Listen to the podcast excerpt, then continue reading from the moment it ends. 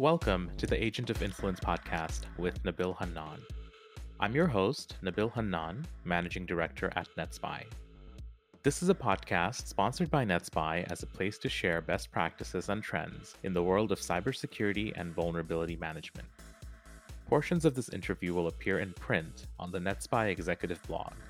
To find out more, go to www.netspi.com slash agent of influence. This is an episode in a series of interviews with industry leaders and security gurus, and it's a pleasure to have with me today Jessica Nemmers. Hi, Jessica. Hi, thank you for having me on the show. It's our pleasure.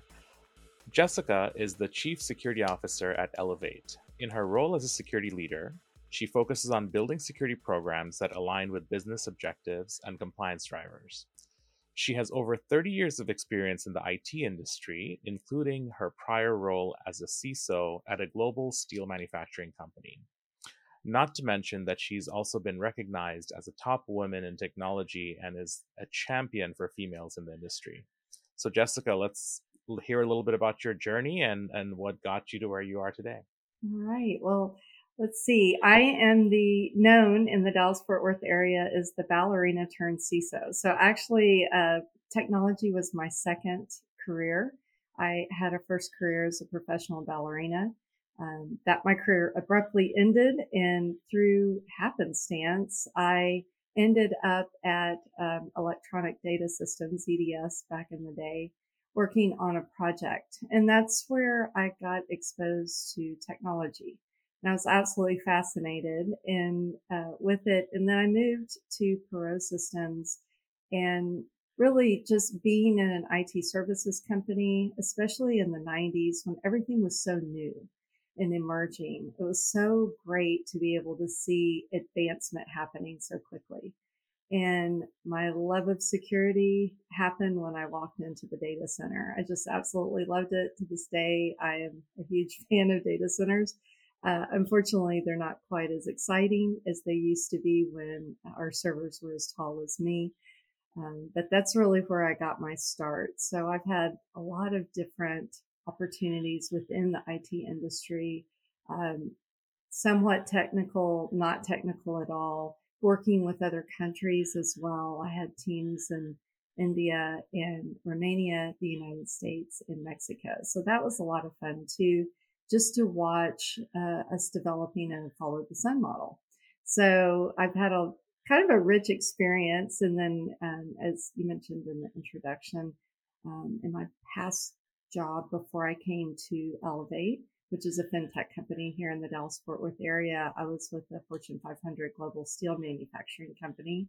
And so I got to know a lot about um, security around critical infrastructure and manufacturing. So I built that program uh, there and then came to Elevate about two years ago during the pandemic. So when you mentioned the appeal of a data center and the charm that comes along with it, which got you hooked, do you feel that today, with more and more cloud adoption, we're missing the opportunity to get people excited because you don't really do things like a data center tour or a visit anymore? Uh, any thoughts there? Yeah, I, I guess somewhat yes. Um, if Microsoft held their data center tours, I think it would make people say, that's what I, you know, maybe some high school kids or college kids saying, that's what I want to do. Uh, because they are truly state of the art and they're so big and, and the challenges are still there. But yes, for individual companies, as we're walking into our data centers now, it's not as, you know, exciting. Our footprint has definitely shrunk down to maybe just a couple of racks when it used to be um, a whole section of the data center. But uh, we still have them, but I agree it's not quite as exciting. And with virtualization and, and again, just the disk size, everything is so much smaller and uh, lower lift than it used to be. No, for sure. So let's talk a little bit about the cybersecurity talent crisis. It seems to be a pretty hot topic with mm. organizations, and it's getting more and more of a hot topic because people are struggling to hire people in the field. Are there any thoughts you have as to why you think we have such a talent shortage? And are there certain things you and you're doing or you encourage others to do to to work around this? Yeah, we have really, you're correct. We're really feeling the squeeze of the talent shortage. I believe in, in the security space, it's opened up so quickly.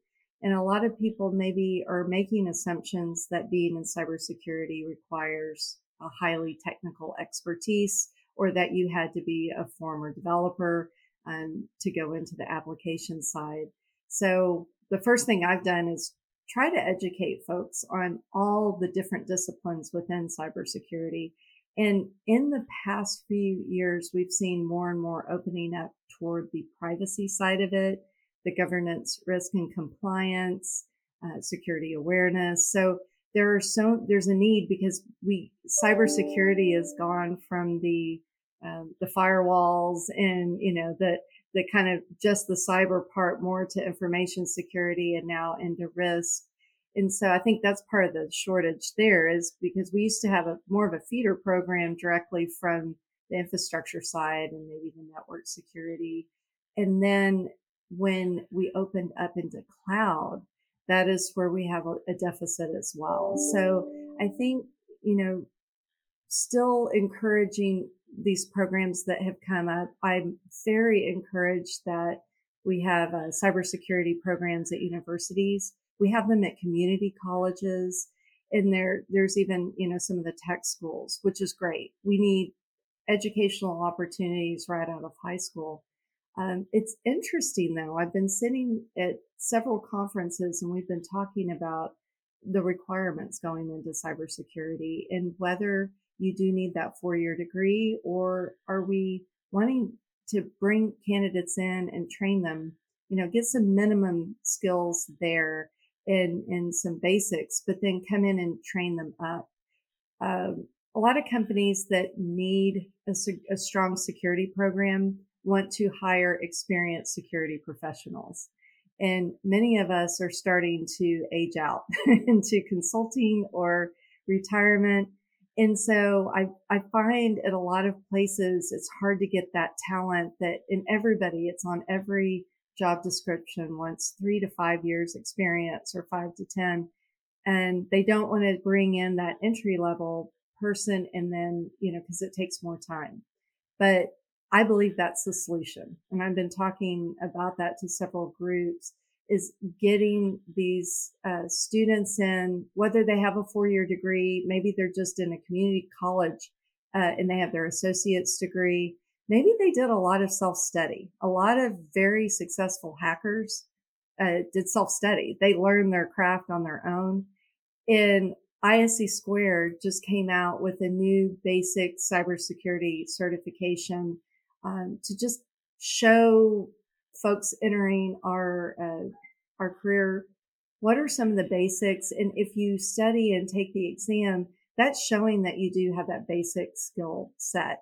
Uh, we've got, you know, other security plus is a good one too. I always ha- ask people to take that one, um, just so you can see to which disciplines you really like. But I think these are some of, we're starting to discover that it, give them self study opportunities, give them a certification to get the basics in, and then train them up bring them in, junior, train them up.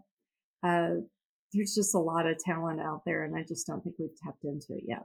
Would also like your insights on another thing, which is often we find people who want to make a transition in their career path and come from outside of the cybersecurity field into the cybersecurity field.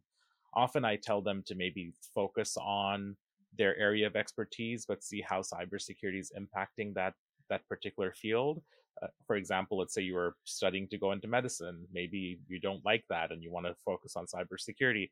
Maybe you want to look at medical device security as a as a way to start, right? Or if you're from a finance background, maybe you start by thinking, looking at how financial services institutions uh, think about cybersecurity.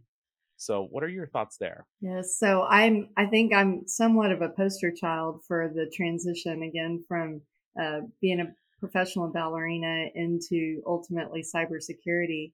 Um, that we are seeing a lot of opportunities for folks that are they've been in the workplace for years, um, not necessarily even in IT, but it is. Uh, if you are involved in any kind of technology, there are opportunities to definitely come over into the cybersecurity area.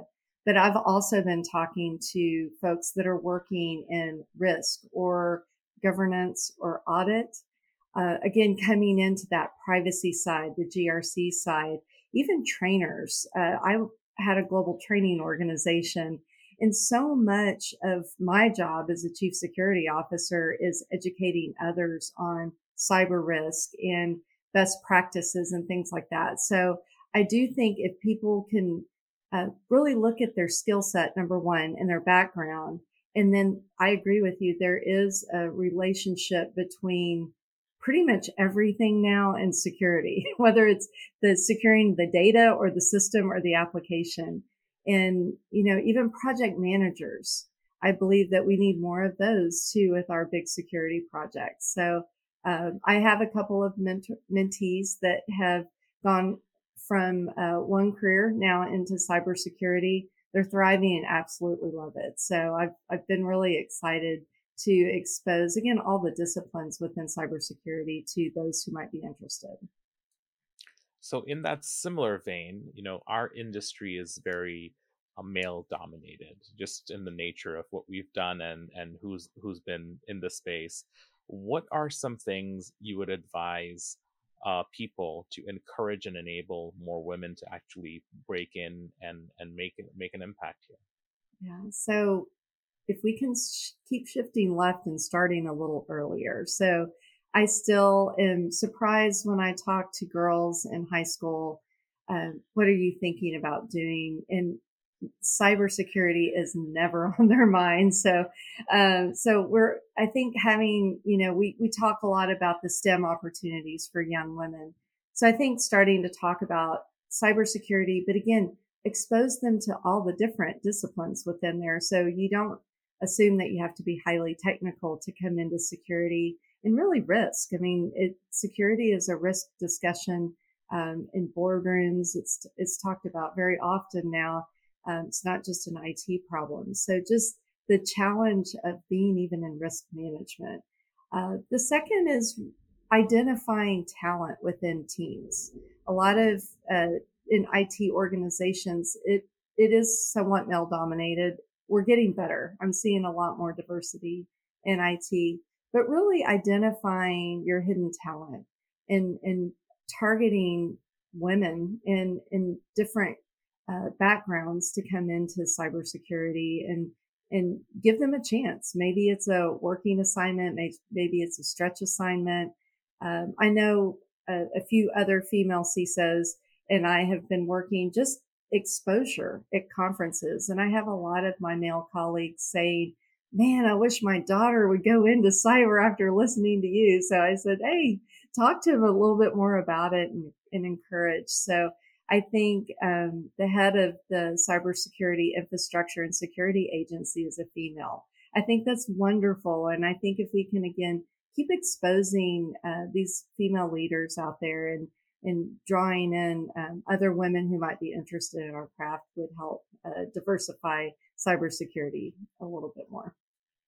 So, using the term shift left to kind of get earlier in the and this is the human life cycle that we're yeah. talking about not the software life cycle but shifting left i'm i'm curious to get your perspective too do you think culturally and just still where we are and what we see as most common patterns do you think you know younger girls versus boys do you think boys are given more freedom to take risks and go play sports that are a little bit more risky or go learn by their from their mistakes more whereas girls are kind of taught to be more proper and you know collected and don't go out and run around you know or break a leg or anything like that? I wonder if if that's sort of a cultural uh, difference in upbringing, even before high school, has an impact on uh, women, you know, wanting to get into a field where all you deal with is risk?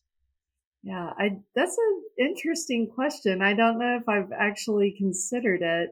I do know there's a lot of psychology pointing to the fact that, you know, how we're raising our boys versus our girls. I know uh, we raise our girls to be polite, so not being disruptive. Uh, I know being a disruptor in the business world is often um, taken differently as a woman than with a man, but I can, yes, I can kind of see the, uh, the encouraging men to be, or young boys to be bold and to be big and encouraging our girls to be careful and quiet and thoughtful and proper. And yeah, so that's, that's a really interesting thought. I think that probably has a lot to do with it. I'm just thinking the root of the problem may be way earlier than even high school. So I just just a thought. Um, well, talking about um, starting as a security leader in an organization, um, typically there, you know, you walk into a lot of unknowns and you have to kind of determine where how to move forward. Do you have any advice for for people uh, who are maybe starting in a new security leadership role on how to prioritize and set a strong foundation for their security program? Absolutely. Yes. And I, I still feel that those feelings of when I started my first security program as well. Uh, it takes a lot of patience and listening. Uh, I think really understanding what's top of mind for your leadership and what's driving why you're there.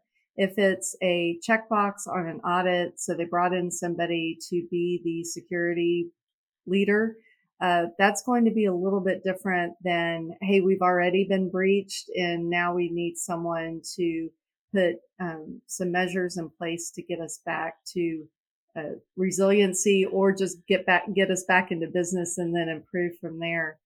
Uh, I believe we underestimate the importance of the basics and just cyber hygiene. Uh, right now, with the situation with the Russian invasion in Ukraine, we're seeing uh, threat actors exploiting these vulnerabilities that have been out there for now six months, a year, maybe even longer. Uh, and, and so a lot of companies are looking at these expensive, fancy bells and whistles and this EDR and, uh, you know, these endpoint, they all play a very important part. But I think patching isn't one of those things that come to mind as something that can build a strong security program. But right now, for those organizations who are not up on their patching and haven't practiced vulnerability management, all of those other very expensive solutions are, aren't going to work. so, and, and it's really important. So I think starting layer by layer and not getting too far ahead of yourself as a new security leader too. Uh, you don't want to purchase solutions that you don't have people to implement or use because then they're just going to be shelfware and it's ultimately not going to strengthen your security posture where you're working. Well, talking about the current situation in Russia and, and Ukraine, there's a lot of focus recently around critical infrastructure as being something that may get attacked, not only in Russia and in Ukraine, but also around the world, potentially in the United States or other NATO uh, members, uh, etc. You know, having been someone who has helped protect uh, critical systems as part of your experience, would love to hear your thoughts on uh, how you think security leader security leaders can be more proactive um, right now, given the current tensions around the world, and also are there things beyond critical infrastructure that we should also be focusing on and thinking about that maybe people aren't thinking of today? Okay, I'll take your first one first. So, critical infrastructure, CISA, again, the Cybersecurity Infrastructure and Security Agency, which is part of the Department of Homeland Security and the government, has brought together a lot of really valuable information in their Shields Up campaign. So we as security leaders, whether we work in critical infrastructure or not, I think we should continue to evangelize that it's there. For the first time in history, our government has gathered intel. They've gathered free uh, tools and solutions that companies can use to help strengthen their security posture. And I will always say, if you are in a position where you don't have funds for a, a whole cybersecurity team, or we talked about the talent shortage. If you're having trouble getting them, partner with those managed service providers. Now, now is definitely the time. Uh, critical infrastructure has been at risk for absolute years. I wrote an article about it um, after Colonial Pipeline. I said, gosh, everybody's saying this is a wake up call. I've been saying the phone has been ringing for years. So that has been a target of many threat actors, whether, you know, Chinese, Russian, you know, the usual adversaries or even those coming out of Eastern Europe. Uh, it's, it's very important to take a focused security strategy with critical infrastructure. Um, operational technology, OT networks uh, were not designed to withstand cyber attacks. And if companies are not segmenting those and protecting those separately from the same network that's reaching the internet and people are opening emails and social engineering is happening, it could be devastating for a company. And, and so that's probably the, the biggest uh, push right now is just educating critical infrastructure companies what the threats are and what they can do to just again back to the basics to protect them, but also to protect us as citizens. So we're not feeling the, the effects of that. Um, so in what else do we need to be looking for? Uh, we know from history, recent history, that uh, threat actors, especially on the Russian side, use misinformation, disinformation campaigns. Um, in they create confusion uh, a lot of them are through fake websites or phishing emails, social engineering. I just got off a, a call today with a, very high level security leader talking about email security. Uh, it still works. And we said, why in 2022 are we still talking about phishing attacks and social engineering? Because they work. We're, we're still human and we're still busy and we're still wanting to be helpful. And they are getting better with their grammar. They're getting better with their techniques, more realistic emails. So I encourage everyone, especially during this heightened awareness with what's happening um, really around the world, is just to be extra, extra careful with your with your emails, uh, keeping your home computer and your work computer updated, patch, you know, just again, some of these basic and multi-factor authentication. I, I know a lot of security leaders will say, yeah, but we just saw an advisory this week that um, threat actors are now bypassing MFA, but don't make it any easier for them. Make them work hard at it. So I think, you know, having multi-factor in front of everything you can is a really important security measure. Yeah, multi-factor I think needs to really be the bare minimum when it yes. comes to authentication and and sadly you know speaking of the human element when there's a crisis people tend to let their guards down because they are maybe in a in a situation where they feel nervous worried desperate for information and knowledge and they they've become more vulnerable to a lot of these social engineering attacks phishing voice phishing, SMS phishing attacks, and so on. Absolutely. And everybody wants to give to the organizations and the agencies, and mm-hmm. the threat actors are posing as them. Correct. Which is a just... lot of scams around yeah. fundraising is, is it's very unfortunate, but it's uh, it's there and it's real. Yeah. So so Jessica, if I built a time ta- time machine for you, and and sent you back to uh, go speak to yourself uh, on your first job as a chief information security officer or chief security officer uh, in your first year, what advice would you go and, and give yourself? I would say know who your partners need to be and build the relationship before you start with your asks. The challenge, and I was just talking to one of our, our newer team members this week, the challenge of being in security is that we are not hands on keyboard. We don't, we're not the doers. We're the influencers. We're the advisors. If you haven't built a good, strong relationship with the doers who are already busy doing so many other things other than security controls, it will make the job a lot harder and could create an adversarial relationship. So, um, you know, your developers for application security, uh, your audit team, internal and external, and your infrastructure team for, you know, patching and setting, even setting up servers for your own tools and solutions, things like that, uh, you rely on them. So I would say start with start slow, start with relationship building. I think we know that we need all these security controls in immediately, but if you're moving ahead of yourself too quickly, it'll just make it harder to reach success for, on both sides.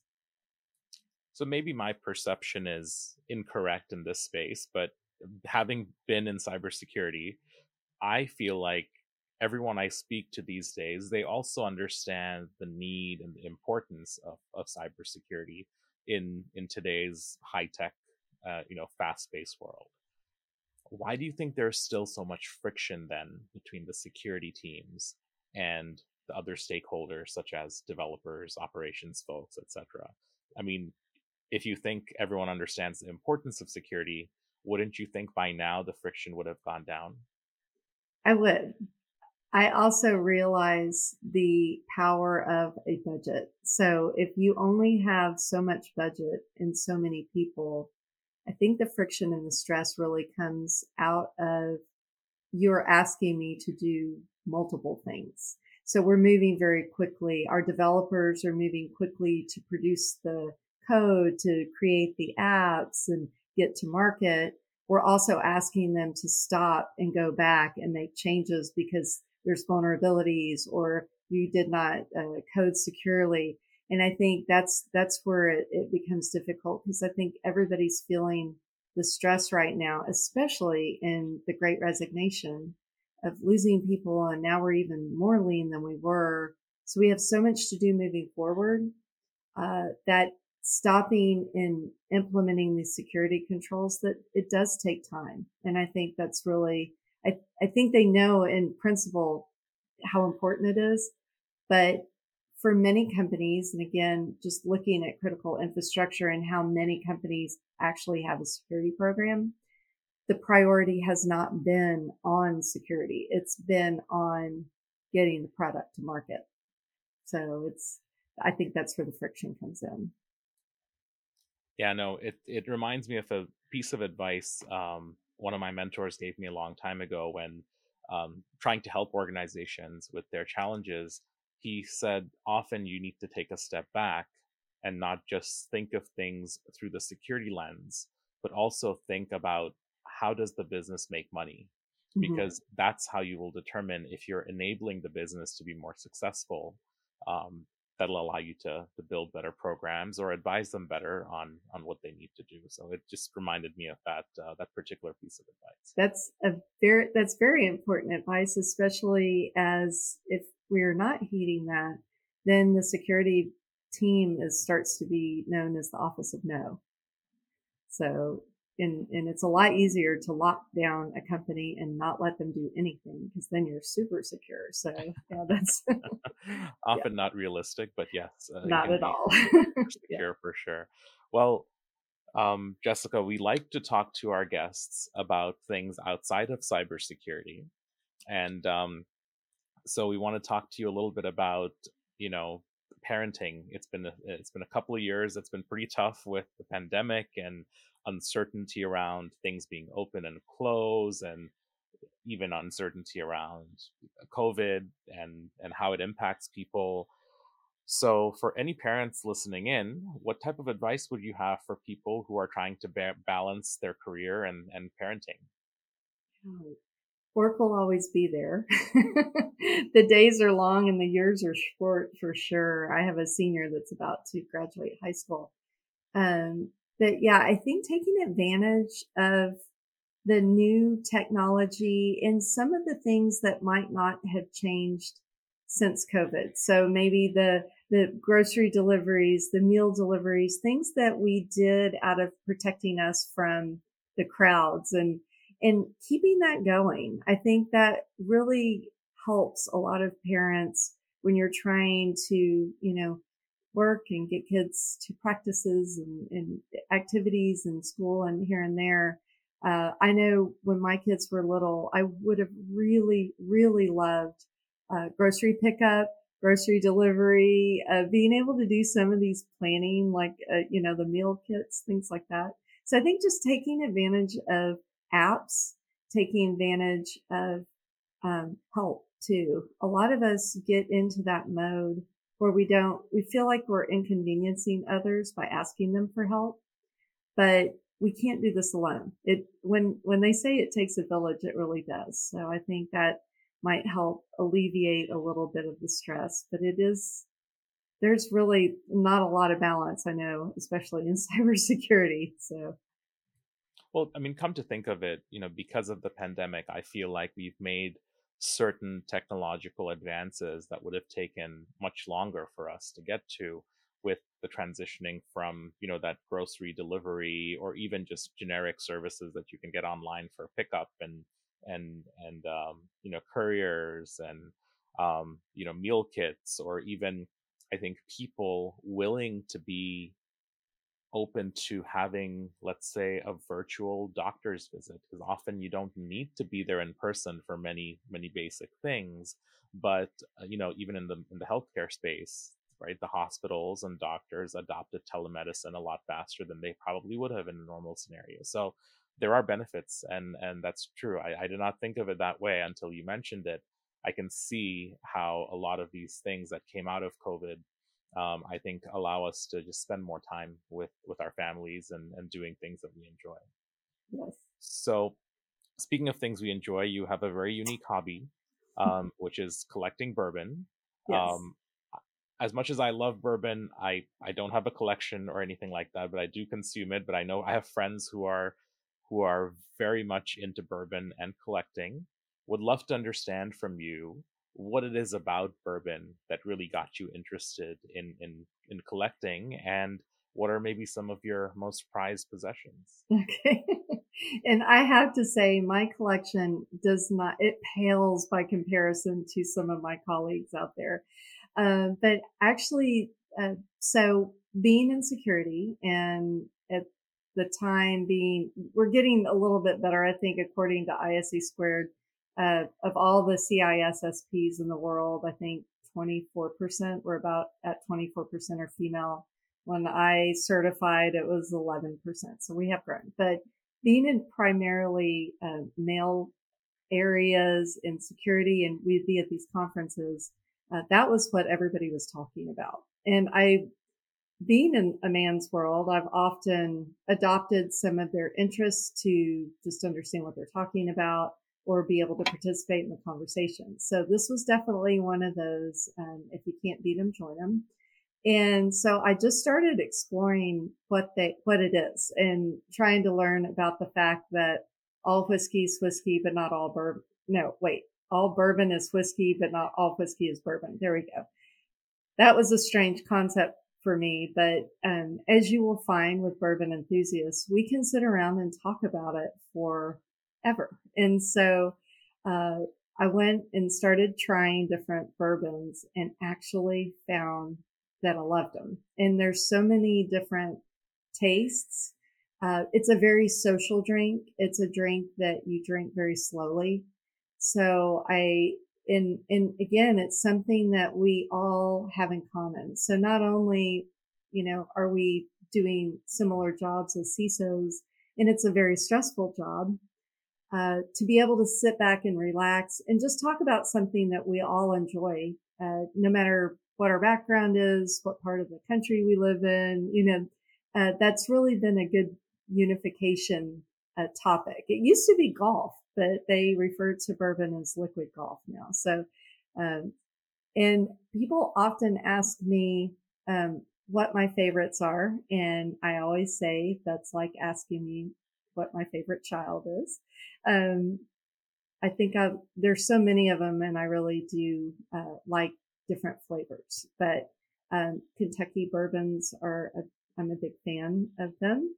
And I guess some of my most prized possessions are the rare ones that you can't often find, um, that became more rare over the last few years. So, oh, you know, some of the Wellers, um, and Blantons and things like that that you don't find often, and they're it's like a little treasure hunt. So those are probably my most prized possessions. So when it comes to collecting bourbon, are there certain things that you consider before you decide whether you're going to actually buy something and add it to your collection, or something you're going to buy just to consume? I think everything that I collect, I like.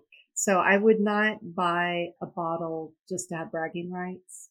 Um, so, and there are a couple of bottles I'm saving, but pretty much they are to enjoy. That's why I probably don't have as high end as some of my colleagues out there that have, you know, the Pappy Van Winkles and things like that that are much more expensive and even harder to find. So yeah, I, I like to stick with things and not everything has to be expensive either. So I, I like to buy things that I like and there are a few bourbons that I don't like. It's just a strange aftertaste and and that's also what's interesting. It's like drinking wine. Some people like cheaper wine. Some people only drink expensive wine. It's, I love to see everyone's personal taste and, and then, you know, and enthusiasts always love, oh, you've got to try this and you've got to try that. But it's a great way to extend, expand our palate. Well, well, Jessica, thank you for being being on a, on the podcast. Uh, I, I hope we get to meet in person soon at one of these events so I can introduce you to some of my other friends who are also uh, bourbon enthusiasts, and I think you'll uh, you'll have some great conversations with them. But thank you for your time. We really appreciate it. Thank you so much. I appreciate your time, and thanks for having me on the show. This has been an Agent of Influence podcast with Nabil Hannan.